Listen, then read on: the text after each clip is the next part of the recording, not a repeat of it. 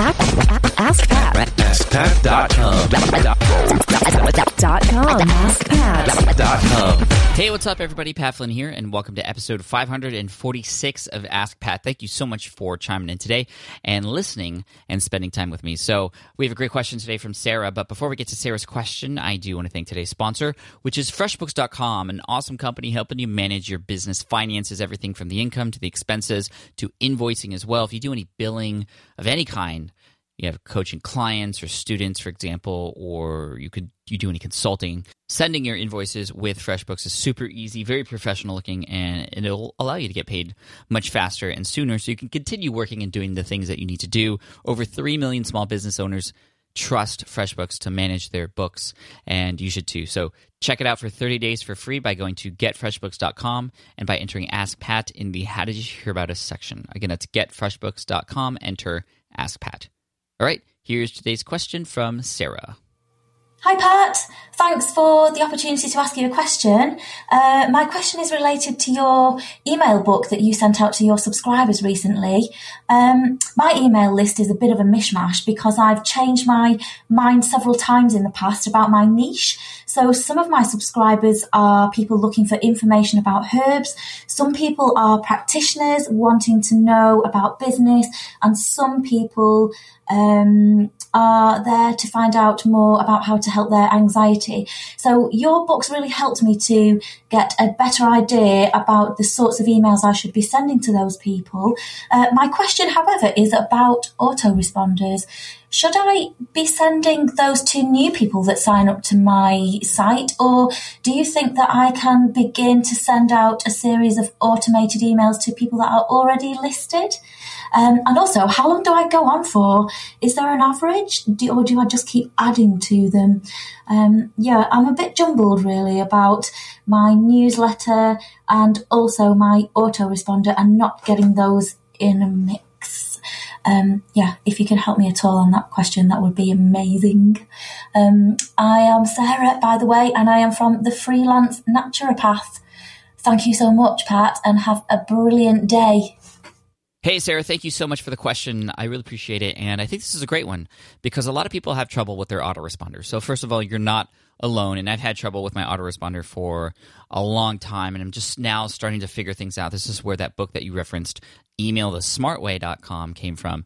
And so, for everybody out there listening, if you want to check out this book, it's completely free. Just go to emailthesmartway.com. A number of different templates and kinds of emails that you could send to your list, which, you know, there's a lot of stuff on how to build your list, right? But there's not that much stuff on, okay, well, what do you do with that list? And that's a great starting point. So, what kinds of emails to send? Well, when it comes to your autoresponder, you definitely want to have that in place.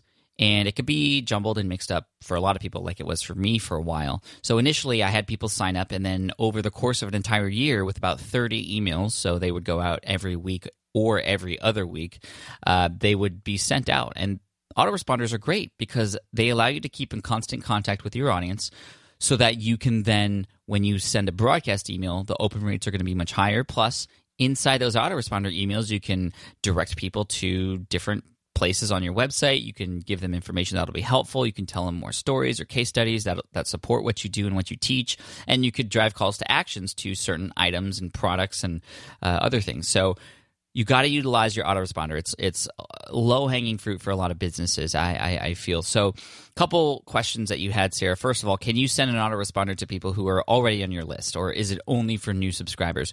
I think it should be for everybody. But here's the thing you want to send out emails that matter. And you had mentioned earlier that your email subscribers are kind of in different places. So, what I would do is try to figure out who is on your list and then separate them into different lists or different buckets, if you will. A bucket is a great way to describe it because you're kind of putting these people in a specific area and then you're going to be serving those people emails that only relate to them. So, this is what I actually did recently when I switched over from Aweber to then Infusionsoft to now ConvertKit.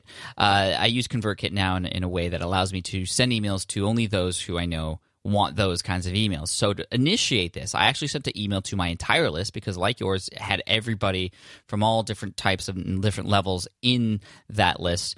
Uh, I sent the email to everybody saying, "Hey, which one of these are you? Are you somebody who is just starting out, or do you even? Or, uh, what was it? It was uh, pick pick the pick one of the following three. I don't have a business yet. I have a business, but I'm struggling to make over $500 a month, or I have a business and I'm making over $500 a month. So that's how I've divided my audience. You, I think, also mentioned three different kinds, but you could send an email out that asks that question, and depending on which one they click on, they get put into a specific list or course or a different set of emails. And then for each of those emails that, or each of those lists that they get into, you can have emails that are autoresponders that then welcome them to that particular part of the list that tells them what they're going to get. And again, because those are the people and they're all together in one area, you're able to, to, to send them information that's that's relevant to them and also talk to them in a way that they'll respond to. One of the biggest challenges that people have with autoresponders when they have everybody on the same list is that the language that you would use for one group is not always the one that's most effective for another. So because you're separating them out, that's how you can then provide the best information. And that's how you can then start a new autoresponder for those people. Now, it's going to take a little bit of time. This isn't an overnight thing, and it took me about two to three weeks uh, working on this daily to actually make it work. But now that it's working, it's working very, very well. And I know who's where and what they're getting. And it's very, very important for them because it feels like they know that I know what they're what they need. So that that's the first thing. Now, new subscribers, you could capture who they are or where they're at in the beginning and then immediately put them into that specific list that makes sense for them. So, for example, if you have a blog post that's specifically for practitioners, for example, you could have a download or even just a opt-in form in that particular post that specifically puts people into the practitioner list or the practitioner course or that set of emails. And then you could skip that process of having to ask them later. You could still have a main list, however, and I still have one. If people sign up just on the sidebar, for example, or in, on some other part of the site, they'll eventually get an email that says, hey, well, which one of these three things are you? And then they get put into one of those buckets and then get served those emails that are related to that particular bucket. But for new people, you could have it go into, you can have them go into the main list in, in general, and then you can serve them that question, or you can have them skip that initial quote survey and have them go directly into that course and then serve them emails from there. So that's how I would go about it, Sarah. Uh, I hope I hope that's helpful, or at least gives you some thoughts on how you can then structure. You know, the the, the easiest thing to do is start with two. Now it sounds like you have three different buckets, but two is definitely easier. And typically, most businesses will go customer or not customer, or prospect and and, and customer. And of course, somebody who has already purchased something, you don't need to send them emails of that thing they've already purchased. So again, you can see how just useful this is to start segmenting your audience in this way.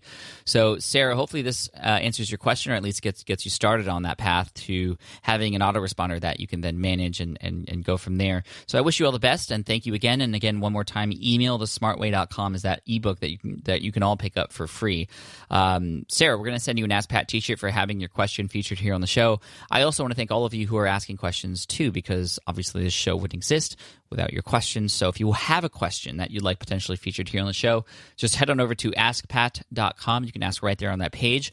I also want to uh, give a big shout out and mention one more time to biztobook.com. This is Lain Ehmann's uh, free sort of online summit that she's putting on between February 24th and February 29th. So this is coming up soon. So you want to sign up now. It's completely free to check out. Go to biztobook.com. 16 different entrepreneurs are talking about their experience with writing a book and how to get through the struggles of doing that because a book I mean, as, as a lot of you know, I wrote a book recently. It's been huge already. It's, it's made a huge difference in my business, and uh, it's done a lot of great things for me. And I know a book is in, is in everybody. So if you want to check it out, it's a great place to start biztobook.com. You can check it out there. Thank you, Lain, for sharing that with me and allowing me to share it here on Ask Pat as well.